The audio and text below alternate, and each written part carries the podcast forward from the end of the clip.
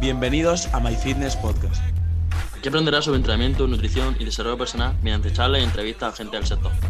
También puedes seguirnos en TikTok, Spotify, Instagram y YouTube.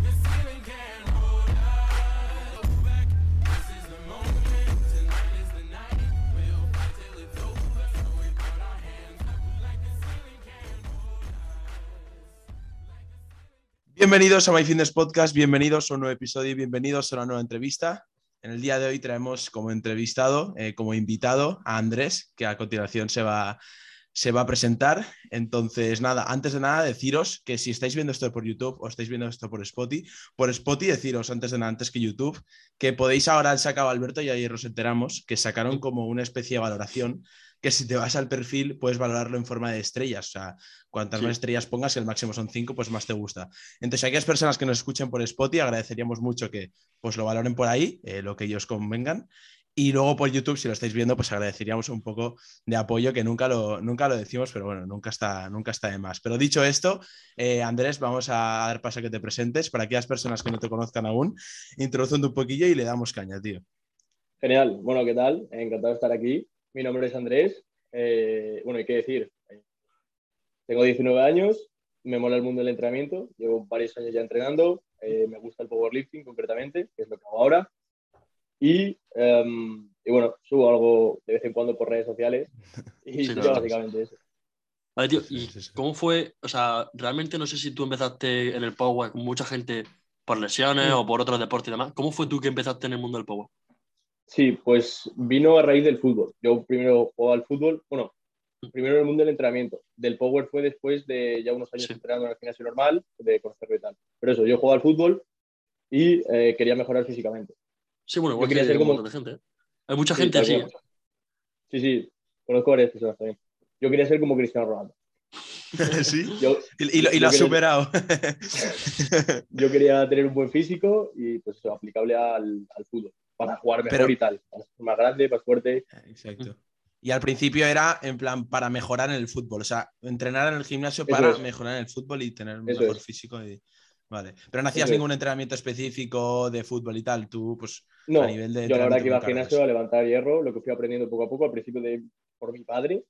Y luego, bueno, fui conociendo gente, fui siguiendo tal. Del mundo de YouTube, en aquella época, el primero creo que fue Ernest, el de Fútbol. Sí. Y a raíz de ahí, bueno, pues me fue volando más, fui entrando más, me volaba más cada día. Al final llegó un punto que entrenaba todos los días de la semana.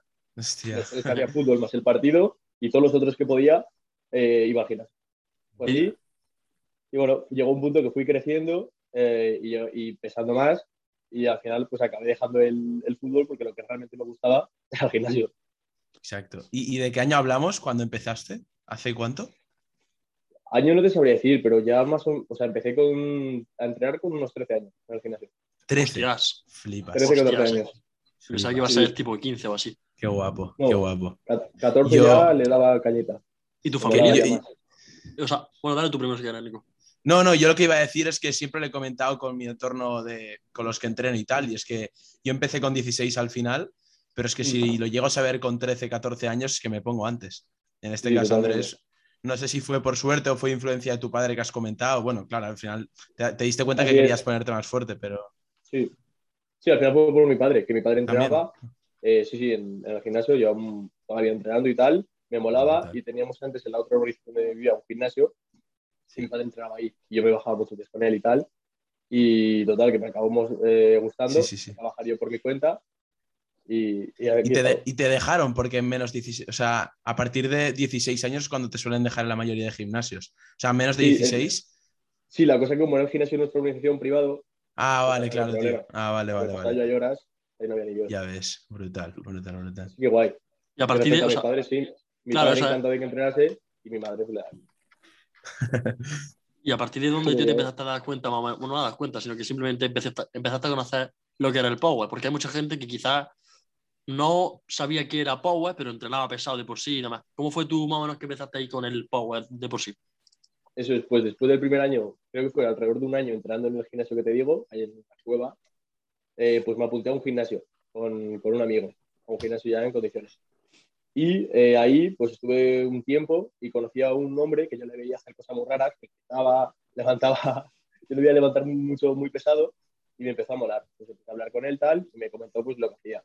Que hacía powerlifting, que no sé qué, y ojo, pues me empezó a molar, y de ahí empecé a hacer, pues eso, me acuerdo que empecé a hacer sumo con él. O sea, yo, por ejemplo, venía a lo mejor de hacer peso muerto convencional, no sé qué, me molaba, me enseñó, me dijo, sí, pues este quizás es mejor, te puede venir bien, no sé qué, empecé a probar cosas, me empezó a gustar todo eso, y me fui metiendo en ello, poco a poco. Y a partir de ahí te metiste. Wow, brutal, sí. Brutal, tío. O sea, porque... ¿Cuál fue también, o sea, de ese entonces hasta que empezaste, por ejemplo, estás trabajando con Jordi? Si no me equivoco, llevas 2 años, ¿no? Con Jordi o... Así es. ¿Cuánto? 2 años, ¿no? Sí, desde octubre de 2019. Algo más de octubre de 2019, vale. Que fue, si no me equivoco, lo he escuchado por ahí, la quedada que tuvisteis con todos los de Power Building, ¿no? Sí, fue después de la quedada. Que la quedada fue en agosto, creo, la primera vez que se hizo. Vale. Y luego el Arnold, que fue ahí en septiembre, ahí conocí ya bien a Jordi y tal. Vale. ¿Y por qué contactar con Jordi? O sea, que antes no tenías un entrenador antes que Jordi, ¿no? O sea, no. Te llevabas tú solo y te apañabas bien tú solo. Porque antes que con Jordi, pero yo esto me acuerdo, lo escuché, bueno, de hecho, claro, en la entrevista que te hicieron en PB Studio, me la estuve escuchando y, si no me equivoco, ya tenías buenas marcas, tío, antes de contactar con Jordi. Y luego... Sí, entraba, o sea, y tal... Exacto. Sí. Pues, o sea, ¿cómo fue? ¿Por qué contactaste con Jordi? O sea, ¿en qué sentido? Porque tú veías que era buen entrenador, te cayó bien, creías que su forma de trabajar era correcta. Eso es. Comenta un poco en eso. Yo, a través de lo de PBO, conocí a Joan, empecé a seguir a Joan, me molaba lo que hacía Joan, como a todos los chavales. Sí. Y bueno, veía lo de que le entrenaba Jordi y tal, y eso me despertó algo de curiosidad. Luego en el Arnold le pude conocer en persona, hablamos, tal, tío, súper bajo. Y fue Joan el que me dijo, tío, si te mola lo del power tal, mira, yo estoy con Jordi, llevo no sé cuánto tiempo, dice, te recomiendo que empieces con él. Sí. Y fue Joan el que me insistió en ese sentido de decir, tío, mira, te paso el número de Jordi, háblale tal día. Dice, no sé, que me acuerdo perfectamente. Me dijo, esta semana va a estar liado por no sé qué. Dice, tú háblale el miércoles y tal, y así fue. Le escribí y le digo, oye, tío, que me molaría quizás empezar juntos para pues, darle más caña al power. Empezamos y ya está. Claro, y por esa fecha no existían todas... Bueno, PB Studio claramente no existía para esa fecha, por esa fecha Jordi no, seguía, o sea, ¿tenía mucha asesoría o simplemente era Joan y más gente? Pues yo no recuerdo bien, pero yo creo que no llevaba tampoco muchísima gente. O sea, tampoco era súper conocido en ese sentido. O sea, era ya conocido por Joan, porque Joan ya estaba en pleno auge y guay. Pero yo creo que tampoco era lo que es ahora. O sea, que le conoce todo el mundo. Tal. No, pero lo que está claro es la evolución que has pasado, o sea, en parte a raíz de que estés a los mandos de Jordi, o sea, tú lo has sabido ejecutar muy bien, en el sentido que ahora, luego hablaremos de esto, pero esta semana, si no me equivoco, a principios de esta semana tiraste 360 muerto. Desde bloques, ¿de cuánto eran los bloques, tío? ¿8 centímetros? ¿6? De 6. De 6. Joder. Pero vamos, brutal. Luego hablaremos de ello. Vale. Sí. No, porque a ver, realmente... Sí. Realmente, o sea, Andrés, por ejemplo, esto es algo que creo que en la entrevista de PB Studio te lo dijeron. Tú, por ejemplo, en redes sociales solo sueles subir cosas de tu entrenamiento. Y bueno, recuerdo, perdóname si me equivoco, pero vamos, recuerdo que tú tenías un canal de YouTube. O bueno, que no subes muchas cosas si no me equivoco. Pero bueno, también porque tú ahora mismo estás haciendo TAFA, ¿no? Bueno, no sé si se llamará así en. Sí. Estás haciendo el TESAP. La han dividido en 2 y TESAP. Sí, claro, sí. El que está más enfocado al entrenamiento y demás, ¿no? ¿Puede ser? Sí, como al gimnasio, por decirlo así, que al final es enfocado a ser técnico de SAT. Claro, sí, al fin y al cabo. Pues tío, lo que te comentaba, que al fin y al cabo, por ejemplo, a ti normalmente la gente te suele conocer o bien por las marcas que tira, porque la verdad es una locura. De hecho, por ejemplo, yo me acuerdo, una vez comentándolo con dos amigos míos, ellos no saben quién era. O sea, yo, por ejemplo, sí sabía porque... te conocía por el pavo y demás, me dijeron, tío, mira este tío, que está fortísimo, no sé qué, y tira, porque fue cuando tiraste los 320 muertos, creo que fue. Y realmente, por ejemplo, creo que te lo dijo Joan, pero por ejemplo, tú podrías explotar mucho más las redes sociales, y quiero saber por qué realmente no lo llegas a hacer. Pues, no lo he estado haciendo, a ver, es que explotar, entiendo que se refiere, pues, a darle más caña a YouTube, sí, básicamente, y en general, sí. No lo he estado haciendo, pues no te sé decir por qué. Porque me gustaba, pero el hecho, como que muchas veces decías que no quiero hacer lo mismo que está haciendo el mundo y tal. O sea, porque al final hay muchos canales ahora iguales y tal. Uh-huh. Y era eso básicamente. Y la cosa de quizás no tener los medios ahora mismo, o sea, para ponerme a grabar y hacer vídeos guays como me gustaría hacerlo. Vale. Pero bueno, eso de decir que cambiará pronto. Sí, pero sí, cambiará pronto. Al final sí, tan enchichado, ¿no? Entre todos. Sí, este año ya hay ganitas. La verdad que ya me apetece. Vale. Bueno, al final yo también, o sea, ahora mismo la gente estará escuchando esta entrevista una semana ya después de que se haya subido la entrevista con Beto, que Beto lo hemos grabado hoy por la mañana, pero es que algo que tenéis en común, tanto tú como Beto, es que a los dos os sigo desde hace bastante tiempo. Y a ti sí que es verdad que en concreto te veía y no subías casi nada de contenido. Y siempre en plan, buah, este chaval me falta, tío, porque es un tío que me motiva bastante y tal, me inspira, pero me falta. Y bueno, que ahora le des caña, bastante guay. Sí, pero es, al final es lo que tú dices, o sea, me alegro mucho que le vayas a dar ahora caña y seguro que te va bien, pero tampoco hay que forzar a las personas en el sentido de que si no te apetece, aunque lo haga todo el mundo y tú veas que puede llegar a ser lo ideal, ¿no? Para tu contexto, una persona que está fuerte y que tiene ciertas personas, cierto entorno que le interesa lo que tú haces. Mm. Si no te acaba de llamar la atención, no tienes por qué, o sea, puedes intentarlo como lo vas a hacer ahora y yo estoy seguro que te irá bien, pero es lo que tú dices, si tampoco es algo que te salga de ti, decir, buah, voy a ponerme a grabar y tal, pero al final es pasión también el hecho de grabarse y darle caña al tema de las redes. Eso es. ¿Sabes? Eso es, nunca me ha gustado en plan, el hecho de obligarme como a hacer cosas que no me gustaban, porque se nota. O, por ejemplo, cuando había días que no me apetecía hacer historias o tal, pues que no me apetece y digo, bueno, claro, no subes nada. Por lo cual, bueno, y me lo tomo así muy tranquilamente, pero este año voy a forzar un poco de que empieza a hacer cosas que creo que se te puede dar bien. Claro. Y podemos levantar eso es. Y que yo creo que aparte, que estoy seguro que depende cómo lo lleves, te puede ir muy bien en el sentido que no tienes por qué hacer lo que hace todo el mundo, o sea, de enfocar el contenido de esa manera, porque a lo mejor a ti te aburre más y el hecho de no diferenciarte te sí, como yo que te raya. Eso es, quiero pues yo creo que eso, tío, darle en ese sentido muy guay. Sí, lo tengo pensado en ese sentido. ¿Algo YouTube, ejemplo, Instagram, ¿no? Perdón, Alberto, YouTube e Instagram, ¿no? ¿Tienes pensado así más? Incluso, bueno, TikTok sí me animo. TikTok. Lo que pasa con TikTok es que me cuesta, no me ha dado nunca por crear contenido exclusivo para TikTok. Simplemente resubo vídeos de levantamiento y tal. Pero quizás darle un pelín más, porque TikTok te puede dar una buena visibilidad. Eso es, TikTok al final pega fuerte. TikTok pega fuerte y aparte que también lo hemos comentado con gente que nos llevamos hoy yo y Alberto, que ahora están empezando a subir TikToks y tal. Y se dan cuenta que es muy sencillo, o sea, TikTok al final es una plataforma, es una red social que es muy fácil de editar y de subir los vídeos. Y que depende cómo y más a ti, que tienes unas marcas muy llamativas, seguro que la gente se queda flipando y pega mucho. TikTok sí que puede ser como la red social a la que puedes llevar cierto público a tus otras redes sociales, como por ejemplo que te interese más que estén en YouTube e Instagram. Eso es. O sea, pero es por el algoritmo que tiene, eso es. Es increíblemente fácil pillar visualizaciones y tal, por lo cual da una facilidad enorme pues, para que te conozca más gente. Y luego poder llevar gente pues, a las redes sociales, eso es, tío. Que es donde lo monetizarías y tal. Claro, si realmente, por ejemplo, nosotros subimos reels y contenido y demás a cosas tipo TikTok, y realmente no es porque seamos TikTokers como tal, sino simplemente es como que es un escaparate en el que pues, te ve mucha más gente y a partir de ahí, pues si te ve X personas, pues se puede llevar a tantas personas a YouTube, como puede ser el caso a lo mejor que tú quieres empezar a hacer ahora, o bien a tu cuenta de Instagram, o bien como en nuestro caso al podcast. Básicamente es como una especie de plataforma para que más gente te conozca. Claramente sin forzar cosas como hay contenido de TikTok que todo el mundo sabe que por ejemplo, es un poco así mediático y demás, pero simplemente tú como atleta o cualquier cosa que a ti te llegue a interesar puede darte una plataforma enorme. Y tío, algo que por ejemplo queremos comentar es tema competir. Vale, pues sé que me parece guay este tema porque tengo noticias. ¿Sí o qué? Sí. Tengo exclusiva. Sí. Dale, caña. Bueno, comenta exclusiva. Pues a ver, mi idea este año, comenté que quería competir.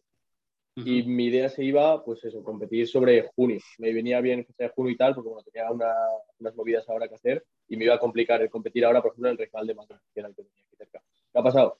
Me pilla el COVID, me han pospuesto eso que tenía que hacer y tal, por lo cual me queda libre y se puede confirmar que compito en 4 semanas. ¿En 4? En 4 semanas. Hostia, tío. Pues realmente entonces este podcast se subirá. en dos, tres. No, en una semana, claro, prácticamente. Por la gente que lo está escuchando, en tres semanas. Andrés competirá en el Regional de Madrid, ¿no? Eso es, en el Regional de Madrid, ahí estaría. En AEP. Hostia, qué guay. O sea, no he esperado esto para... De hecho, cuando ha empezado a hablar, digo, verás que dice que no compite o algo. Y que como, o sea, a nivel de sensaciones, tío, que te ves... Ha llegado un punto... No, sí, que te iba a poner en contexto en el sentido de que, para que no lo sepa la gente, tú llevas entrenando, como has dicho, desde los 13 años, pero no habías competido en ningún momento. O sea, no, y seguro que te habrá dicho de competir a lo largo de todos los años que llevas en redes y entrenando, y no te has decidido hasta ahora. ¿Por qué ahora? ¿Y cómo te sientes ahora tanto a nivel físico como mental para competir, tío? Pues, a ver, no competía básicamente porque tampoco me llamaba la atención en el sentido de decir, no le veo nada diferente a lo que es entrenar al gimnasio, pero al final estar rodeado en un gimnasio de power, donde todo el mundo compite, todos mis amigos compiten, todo el mundo compite, me he ido a varias competiciones a verlo, al final me ha acabado dando el gusanillo y decir, joder, me gustaría competir. Y también porque quería esperar realmente a ser competitivo, no a ir ahí, como dice la gente, bueno, voy a competir a ver qué pasa. No sé, eso no es competir. A mí me gusta ir, pues, de verdad, a meter chicha. Entonces, es la idea. Este año me veo bien, ya tenía ganas, sinceramente. Y bueno, se planteó esta oportunidad, así muy inesperada, lo hablé ayer con Jordi, y digo, tío, creo que para organizarnos bien este año, digo, mira, aunque ahora vengamos de hacer un bloque bastante inespecífico en cuanto a movimientos de competi, porque bueno, tenía que hacer el peso muerto desde bloques, y la sentadilla estaba con la low bar a pines, que tendría que haber acabado el viernes, tirando ahí, toma marcas no, pero tirando una sangre pesada, y se me complicó, no podía hacerlo. Pues eso, estamos a 4 semanas a la situación, he hablado con Jordi vamos a redactar la plan y más o menos, e ir a disfrutar ahí. Y a nivel de eso, sensaciones y tal, me noto motivado, joder, me mola. Sí. Y he de decir que no voy a ir a hacer la competición de mi vida. La primera voy a disfrutar, sobre todo, de hacer marca mínima, asegurarme la marca, para poder competir más adelante ya bien. O sea, claro, mi idea, por ejemplo, quizás en unos meses, en el junior así, ir ya fuerte de verdad. Y vale. Pues qué ganas, qué ganas. Y tú estás en 105, ¿no? En la categoría 105 Junior. Eso es. ¿Y cuál era la marca mínima de 105 Junior? Porque me sé la del 93 y 83, pero 105 no me acuerdo ahora mismo. Pues 105 las miré ayer, que bueno, porque lo publicaron en Power España, claro, justo. Y espérate que me acuerde. creo que las Junior eran 555 o algo así. Sí, puede ser, porque en menos 93 era 530. Pues sí, creo que... Será por ahí. Vajillas, ya. Sí, realmente tú ahora mismo, ¿cuál fue tu último total en planning? O sea, el último total que hice de la planning de los 280 fueron 7.55. Joder, qué locura, ¿eh? Hostia, qué locura. Aunque luego, claro, también es luego compete y demás, pero... Sí, claro, por supuesto. Sí, pero bueno. Y has comentado que tiene, o sea, al final, la primera competición, yo también creo que es lo suyo, ¿no? Disfrutar y ver un poco, asentarte en el sentido de quiero ver cómo es competir, porque desde fuera puedo ir a ver y tal, pero cómo se siente competir. Pero tienes también en mente algunas marcas en cuanto en press de banca, en banca quiero tirar esto, en muerto quiero tirar esto y en sentadilla esto. O un total, o... Sinceramente nada, o sea... No. Yo lo que decía, mi primer pensamiento de cara a competir era encontrarme en un buen momento, ir fuerte y pegar como un bombazo, pero tampoco le veo sentido a la primera competición, además siendo un regional. Y la otra opción era ir a hacer mínima, pero yo lo que decía es que no quiero que mi primera competición sea ir a hacer mínima. Claro. O sea, porque de verdad quiero competir, disfrutar, que me guste la competición para seguir ahí enganchado, porque soy la típica persona que voy, no me gusta, pero va a competir tu prima, otra vez, porque si no le veo el tal, entonces necesito eso, que me llame un poco. Sí. Y bueno, en cuanto a marcas, lo que te digo, no he pensado, en la banca que decías, vengo a estar lesionado 4 semanas, así que hice la semana pasada el primer día de banca otra vez flojillo, bueno, esta semana con COVID, así que lo que dé, con calma. Yeah. Bueno, tío. Sentadilla, a ver, intentar hacer marcas guays, banca lo que sea, y quizá el muerto me la tiro un poco a la piscina. Sí, y es lo que tú dices, luego de cara a cuando compitas, o sea, una vez compitas, ya volver a realizar otra plan y con más tranquilidad, sin precedentes en el sentido que no has tenido COVID ni nada, ahí ya creo que es cuando vendrá lo tocho. O sea, cuando podrás maximizar tu rendimiento en ese sentido. Eso es. Si la idea de competir ahora era, pues eso, darme el hacer las marcas mínimas, no dejarlo ya para junio y tal, lo hablé con Jordi y digo, mira, nos quitamos de encima esto, Tenemos las marcas mínimas, primera experiencia competitiva, ya tenemos un puñado de meses para prepararnos bien para las competiciones con calma y ya sin presión de prepararnos para esta otra, luego con su cuarto tal. Digo, lo hacemos ahora, nos lo quitamos de encima y tenemos un montón de tiempo para prepararnos bien. Y si justo coincide que lo que hemos comentado antes de las redes, que ahora es cuando quieres darle caña a las redes, claro, justo también coincidirá con la competitiva debut en el Power y ahí meterás ahí un buen vídeo, ¿no? Eso es pues no lo tengo pensado todavía, pero sí, seguramente haga algo. Sí, merece la pena. Sí, realmente. Grabar esa experiencia, sí, yo creo que le puede, no solo a ti, porque es un recuerdo al final de cara a un futuro, sino también a la gente, va seguro que le va a molar mucho. Y una, así como a nivel de marca, tío, porque, bueno, ahora la gente ya lo está comentando, no sé si te lo dirán a ti, pero al menos yo que hablo con, ya te he dicho, con gente en torno del gimnasio, lo hablamos, el otro día sacamos tu nombre y hablamos, tía, Andrés va a sacar los 400 dentro de tampoco no mucho.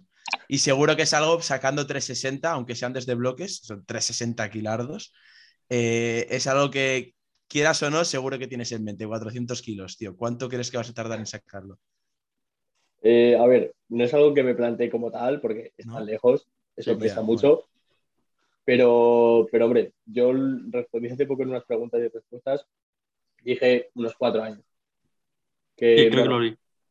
Que lo veo algo realista, o sea, que quizás es menos, no sé, pues que también depende de muchas cosas, o sea, depende de seguir entrando al mismo nivel, haciendo todo igual, de no tener ningún paro ni nada, y que vaya todo guay, porque luego esto del Power es así, más así. No, 4 años. O tienes una lesión...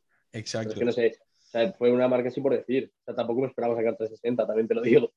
Ya, sí, ¿no? Ya, pero claro, aparte el problema es eso, que puedes lesionarte en cualquier momento y lo vas a ver. Y el COVID o cualquier movida. Pero que sí, hombre, confío en que saldrán en algún momento, ¿sabes? De bloques. Oh, sí. Y estará bien. No, y aparte realmente, 400 kilos, que es lo que tú comentas, pesan mucho. O sea, de categoría, no sé si te la has pensado en algún momento... subía a 120 o nada, no sé tampoco si tu estructura o simplemente lo haría, pero 400 kilos es mucha tela. Sí, desde luego. Que la gente dice, no, 400 kilos. O sea, lo que pesa eso. eso se levanta así como así, que solo levantan 3 tocados por la varita. O sea, aparte es complicado. Que es eso, llegado a cierto nivel, llegado a ciertos kilos, cuesta muchísimo más subir. O sea, pasar de 100 a 120 o a 140 no es lo mismo que pasar de 325 a 350. Totalmente, igual que de 180 a 220 o así. Exacto, incluso, eso es, sí. Que son cargas muy altas ya y... ¿Y considerarías? Muy bien. ¿Consideraría algún momento pasar a menos 120?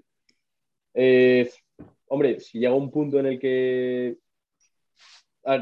No lo tengo pensado, porque literalmente me gusta mucho la categoría 105, por el nivel que hay y tal. Aquí sí, realmente también. En 120 está muy poco poblada, no hay nadie así interesante. Y me falta eso, la competitividad, el toque ese. Sí. Pero no, la verdad que no me lo he planteado. Quizá en un futuro que ya vea que se me queda muy corta 105, eso y tal, que ya me estoy pasando por rato, me estoy pasando mal para aguantar. Quizá. Suba, claro, sí. Ese es el problema de 120, de que al fin y al cabo es lo que tú dices, que no está poblada, hay competidores que se cuentan con los dedos de una mano. Y realmente ahora mismo a nivel de competitividad, aparte de la más competitiva realmente ahora mismo es menos 93, pero seguida en menos 93 está menos 105, que bueno, tanto en juniors como en el Open absoluto y demás, hay claramente en el absoluto ya en el Open está Víctor Vázquez, en el junior está Tony y demás, y me gustaría saber, ¿en algún momento piensas, si sigues compitiendo y demás, llegar a internacionales y tirarles marcas? Ojalá. Sí, realmente, con el nivel que tienes, esperamos que en las competiciones te vaya bastante bien, igual que en las tomas de marca y demás. Pero realmente, en menos 105 junior, poca gente hay con... A ver, claramente hay gente como Tony y demás, que son auténticas bestias. Poca gente hay que tenga tanto nivel, realmente. Hay chavales, poca broma, pero en menos 105 es que es lo que me mola, porque además en junior tengo en mente varios chavales que tienen muy buen nivel. Y eso va a dar mucho juego y me mola la competitividad. Y realmente también hay sub-junior incluso. Sub-junior, quizás, Sergio Power y demás, que son sub-junior de 105, sabrás que competieron en el León. Pues no te sabría decir. Bueno, el que lo ganó. Sí, Es que un salto lo ganó, me acuerdo que saludé y tal, y estuve hablando con él. Hay dos chicos que son de sub-junior, hay dos chicos de sub-junior de 105, compitieron en León, y eso, la verdad es que son una locura, eso es lo primero. Y en el momento en el que empiezan en junior, ves cómo arrascan ahí la categoría. Pero la verdad es que sí, se vienen cositas. Viene la gente fuerte. Sí. Viene la gente fuerte. Mola porque se está poniendo cada vez la gente más fuerte, la gente cada vez empieza a entrenar antes, en el mundo del power y tal, y el nivel está subiendo una barbaridad. Y mola. Sí realmente. Y algo curioso, tío, que yo me acuerdo, que antes lo mostrabas, que antes ibas a un gimnasio en el que prácticamente no te dejan hacer peso muerto. Y pasaste hasta de hace un tiempo y ya hiciste la transición de ese gimnasio al Chrome, que es el que entrenas a día de hoy. Y ahí, tío, cuando te veo entrenar ahí, hoy más gente que sigo de ese gimnasio, veo que ahí hay un ambientazo y que... Es una locura, mola mucho. O sea, mola mucho estar rodeado de... ¿Se ha pillado? ¿Nico? No. Ah, vale. Vaya, parece que se me pillado, pero... mola mucho. Sí, al final todo el mundo que hace lo mismo que tú, gente muy fuerte, que motiva a ver... Y dices, hola, y además el pique sano luego que hay entre todos y tal, la verdad que mola mucho más. Y comparado con el gimnasio donde estaba, que llegaron ahí a prohibir el peso muerto por el ruido y tal, y digo, pues hasta luego. Claro, no, y a nivel de entorno lo has notado mucho, ¿no? O sea, ya no solo el material y el gimnasio como tal, sino... Totalmente. Gente que le mola, gente que sabe, gente que te ayuda, o sea, rodeado de gente guay, y de verdad te lo digo, increíble. Comparado con un gimnasio comercial lleno de... Claro. Señores mayores, gente rara, gente que te mira mal porque levanta pesado, gente que se queja, gente asquerosa, sinceramente. Sí. No. Claro, y realmente entraba solo, ¿no? En el gimnasio sí, siempre me gusta entrar más solo, y más ahí. O sea, tenía muchos colegas y tal, pero iba siempre un poco a mi cola y igual. Sí. No, o sea, eso se nota mucho porque de hecho yo también he pasado esa transición. O sea, bueno, al final el gimnasio, el fitness park, Alberto, ¿tú crees que se puede considerar comercial, no? O sea, es un... Sí, dentro de lo que cabe, sí. Sí, bueno, a ver... claro, tú has estado en el de Madrid, ¿no? Hace no mucho. Estuve hace nada, sí, la semana pasada. Vale, te moló, ¿no? El ex Madrid sí, me moló bastante. El ambiente que hay en el fitness park me mola. Sí, o sea, exacto. Hay rollo power, tal, eso es. Redes sociales... Eso es. Y mola. Sí. Sí, por eso decía que no es la misma transición, pero yo también pasé por eso de un gimnasio comercial a un gimnasio que, vale, también es comercial técnicamente, pero que es distinto. Ahí se respira otro ambiente. Con otro ambiente, ¿entiendes? Eso es, sí. Eso yo creo que a nivel de ver, bueno, en tu caso no te pasará, pero claro, yo llegar ahí y ver que todo el mundo está más fuerte y hay un ambientazo, un nivelazo, eso motiva mucho. Y que también eso, pues que haya gente que te entienda y que, vamos, no es que lo de que te prohíban peso muerto, ahí me acuerdo, me hizo bastante gracia, pero vamos, es lamentable. Bueno, sí. Sí, y realmente fue desde ese gimnasio hasta el Chrome, ¿no? O sea, ¿no hubo un gimnasio intermedio? ¿O cómo fue eso? No, están varios gimnasios así de mi barrio y tal, probándolo de diferentes etapas. Y la cosa que yo estuve en el Chrome, o sea, según salimos de la cuarentena de 2020, me enteré que fue uno de los primeros gimnasios que abrió aquí en Madrid y me pillaba cerca de casa y vi a algunos colegas que fueron y dije yo, hostia, ¿dónde está ese gimnasio? Y dije, voy a ir. Entonces me apunté ahí, estuve una época y luego creo que pusieron la restricción por barrios, entonces ya en teoría no podía ir a ese y me apunté a este otro donde estuve varios meses y hasta que, bueno, me prohibieron y me fui hasta allá definitivamente. Y ya llevo ahí casi un año. Así. Sí, más o menos desde que se... Sí. Definitivamente guay. Y algo que también es interesante, que seguro que le interesa a la gente y solemos preguntar a la mayoría de las personas que entrevistamos, es qué hace una persona, o sea, en este caso tú, Andrés, qué haces en tu día a día, tío. ¿Cómo te estructuras, cómo te organizas tu día a día para, bueno, en este caso tú estudias, entrenas, para hacer tus distintas movidas que tengas que hacer a lo largo del día? Eso es, pues mira, a día de hoy, con el curso y tal que estoy haciendo, pues, o sea, ¿quieres que te hable de horarios? Más o menos de... Sí, cuando te levantas hasta que te vas a dormir, ¿qué vas haciendo un día normal? Despertarme 6:30, 7, prepararme, no sé qué, desayunar, para clases. Salgo a las 2:30, de 2:30 corriendo para casa, a comer. Depende del día, si me toca pesado y tal, suelo pecar de echarme una siestecica para llegar guay. Vale, sí. Merendar... ¿Te haces? Bueno, ahí... Perdón. Uy, va, se me cae el micro. Perdón por parar, pero decirte, si esta, tío, ¿te la haces siempre? O sea, si es siempre los días pesados, ¿te la haces cuánto tiempo? Depende. Media, si puedo una horita, orilla, la hora que me sobra. O una horita me sobra ahorita, la verdad. Es que quería hacer el inciso este porque, o sea, yo desde que me hago siestas antes de entrenar, o sea, lo noto muchísimo. Porque a mí me pasa lo mismo, yo me tengo que levantar a las 6 y claro, quieras o no, a las 6 estás bastante reventado por la mañana.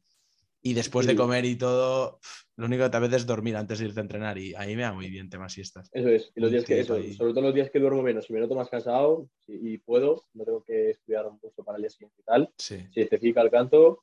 Y a mí que me gusta entrenar luego tarde. Bueno, estoy sobre las 6, 7 y salgo de las 10, con lo cual llego a casa, ceno rápido tal, y me intento ir a dormir lo antes posible. Eso se me complica un poco, pero bueno. Bueno, a las 4 horas, ¿no? Lo entreno prácticamente.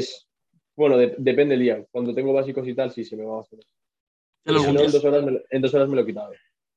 ¿Tiene algún día que no tengan mucho básico o que no tengan básico directamente?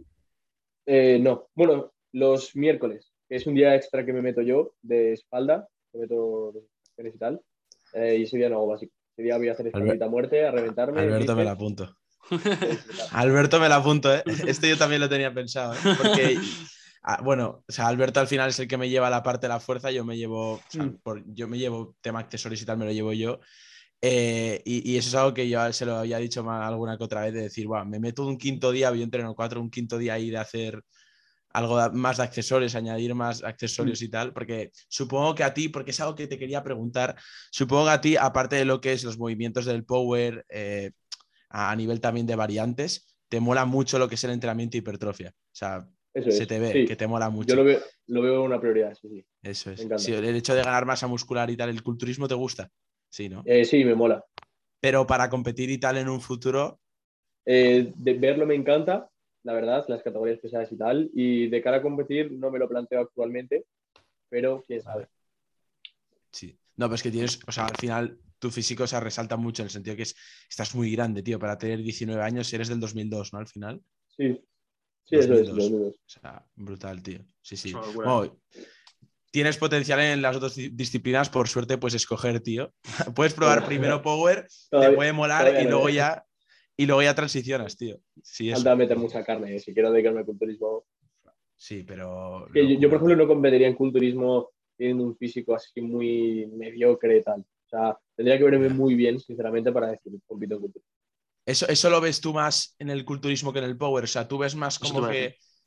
Porque hay gente que lo ve así, tío, y yo más o menos también... O sea, tampoco tengo ninguna justificación detrás ni ningún sentido, pero yo a nivel personal, en power sí que competiría, entre comillas, siendo un principiante. O sea, sí que me gustaría tener cierta experiencia y ciertas marcas, pero como que antes que en culturismo. Pero en culturismo yo... no me gustaría competir a no ser que tenga un físico de decir, buen físico. No, o sea, no... Sí, ¿sabes lo que... en ese sentido lo puedo ver parecido a ti, sí. Pienso más o menos igual. El power quizás un pelín antes, no de competir, llegando un mes entrenando, que visto gente. Exacto. Cosas. Sinceramente es que eso no me mola, porque concibo la competición como es. Sí, o sea, la gente dice, no, superarme a mí mismo, tal. Sí, vale, está muy bien, pero eso no es competir. Si vas a una competición es para competir contra el resto, me refiero. Si no, lo puedes hacer en tu gimnasio. Y yo lo veo un poco así. Yo es que lo veo tal cual. Y Alberto y yo siempre hemos discutido con esto. Porque yo lo veo más así. No, pero siempre lo hemos hablado porque yo estoy más de la posición de Andrés. Y bueno, tú Alberto, ahí di tú, pero... No, sí, realmente, o sea, yo entiendo lo que decís, pero por ejemplo, tampoco una persona que no tenga ni X, o sea, que tenga por lo menos un nivel, y a mí es lo que comento. A la hora de competir en el power, ya no solo el hecho de estar fuerte, por ejemplo, Andrés, tú estás fortísimo y eso es innegable, pero por ejemplo, también hay que aprender a competir. O sea, realmente hay gente que en la competición o bien se agranda o bien por los nervios y demás le puede salir muy mal. No digo que alguien que lleve, como tú dices, un mes, tres meses o 4 meses haciendo power, que se ponga ya a competir, pero es verdad que si, por ejemplo, estás empezando tu etapa junior o cualquier etapa que quieras empezar y crees que puedas empezar a exprimirla y empezar a aprender a competir sin llevar muy poco tiempo, yo creo que no es mala idea. De hecho, es que Nico, por ejemplo, yo me acuerdo que antes lo decíamos, y es que Nico, por ejemplo, era súper vasto. Decía a lo mejor, tío, yo hasta que no tenga X marca, X tal y tal, es que no me meto a competir, no sé qué. Luego ya también es verdad que fuimos a la competición y demás, y ya se enchichó más o menos, y ya más o menos hay cositas. Me están tirando al lado oscuro, Andrés, tío. No, es que soy yo más o menos igual, ¿eh? Yo soy igual siempre. Yo decía, hasta que no me vea realmente competitivo, es que no voy a competir. Es que no sé, digo, para eso subo a mi bola y ya en algún momento tal. Joder. Pero es mi opinión. Claro, sí. Realmente, yo, por ejemplo, entiendo, o sea, lo primero lo respeto y lo entiendo. Y aparte, yo de hecho es que me extrañó muchísimo porque, por ejemplo, tú teniendo tanto tiempo entrenando y teniendo tantas marcas, yo, por ejemplo, me parecía inconcebible decir, coño, que es que no he competido todavía.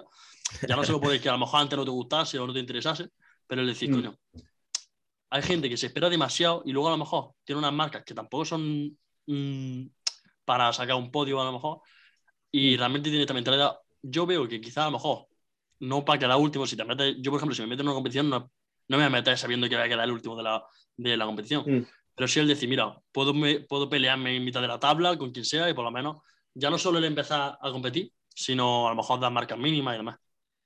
Ya, sí, te entiendo. A ver, entiendo tu visión, lo de coger,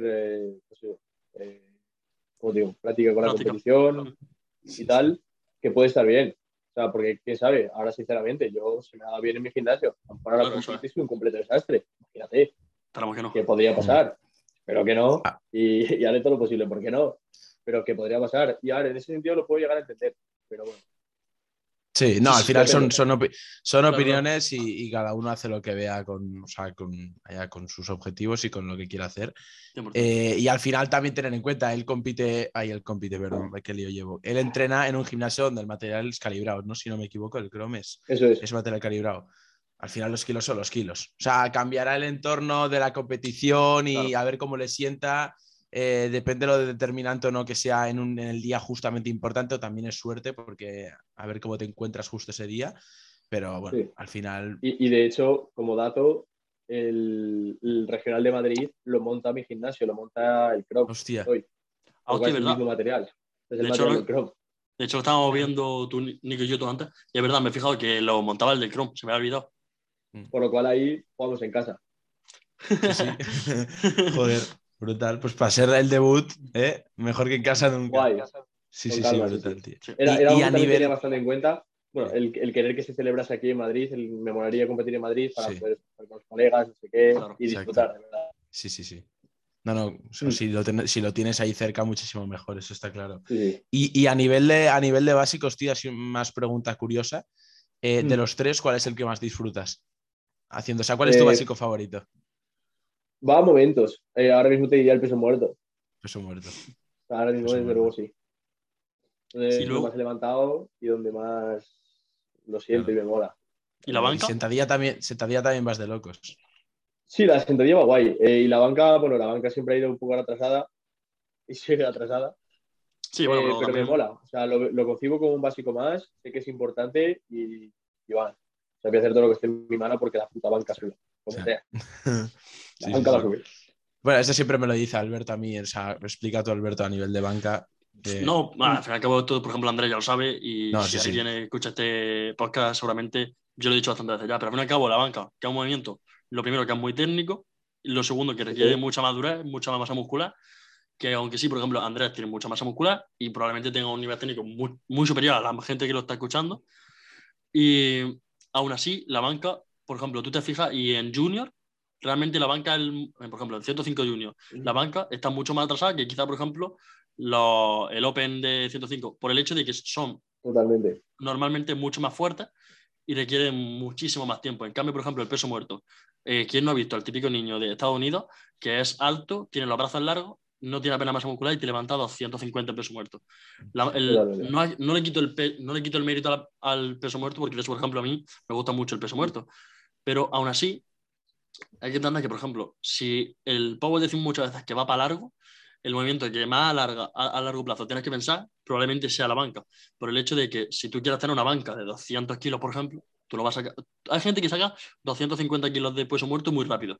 En cambio, una persona que saque 200 kilos de press banca muy rápido, vamos, no digo que no lo haya visto, pero prácticamente imposible que yo sepa. Es muy improbable. O sea, basándote en estadísticas, es que la gente es lo que más cuesta, lo que tú ya has hablado. Sí. La madurez muscular, el tiempo entrenando, o sea, es un movimiento que hay que cuidarlo y darle mucho cariño con el tiempo.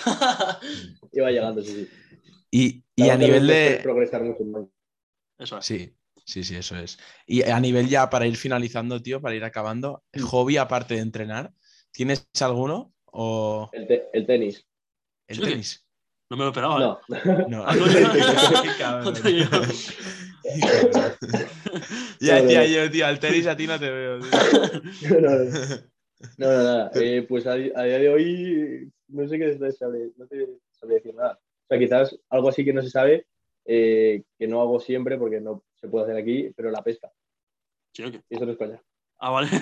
Vale. O sea, la pesca fuera de todo, siempre he pescado desde pequeño y me mola hacer pesca submarina. Así como dando. Hostia, tío. Buah, ¿submarinismo? Sí, pesca submarina. Ah, pesca submarina. Y tal. Hostia, qué movida, tío. Fua, sí. Habrá... Hostia, de hecho, a Víctor Vázquez, hostia, qué locura. Ahora mismo que Víctor Vázquez hace un tiempo estaba también haciendo submarinismo. O sea, porque decía que era el único deporte en el que el power no te influía, porque ahí no pesaba. Hostia, claro. Cierto, pero hombre, submarinismo es una cosa y pesca submarina otra. Pesca submarina pulmón, estoy jodido yo ahora mismo. Sí. Claro, sí. Es verdad. Claro. Se nota. Sí. Este año ya se me complicó. Hostia. Bueno, pues nada, hasta aquí la entrevista. Me lo he pasado muy bien, la verdad. No sé tú, Andrés, espero que hayas estado bien. Sí. Me alegro, y si Alberto no tiene nada más que decir, nada más que añadir. Bueno, pues nada, perfecto. Pues dejamos la entrevista hasta aquí. Así que nada, Andrés, tío, tanto yo como Alberto te agradecemos que hayas aceptado la propuesta. Y hasta aquí el episodio. Espero que os haya gustado muchísimo, lo hayáis pasado bien y hayáis aprendido. Y nos vemos en la próxima. Un saludo. Chao, chao. Muchas gracias. Chao.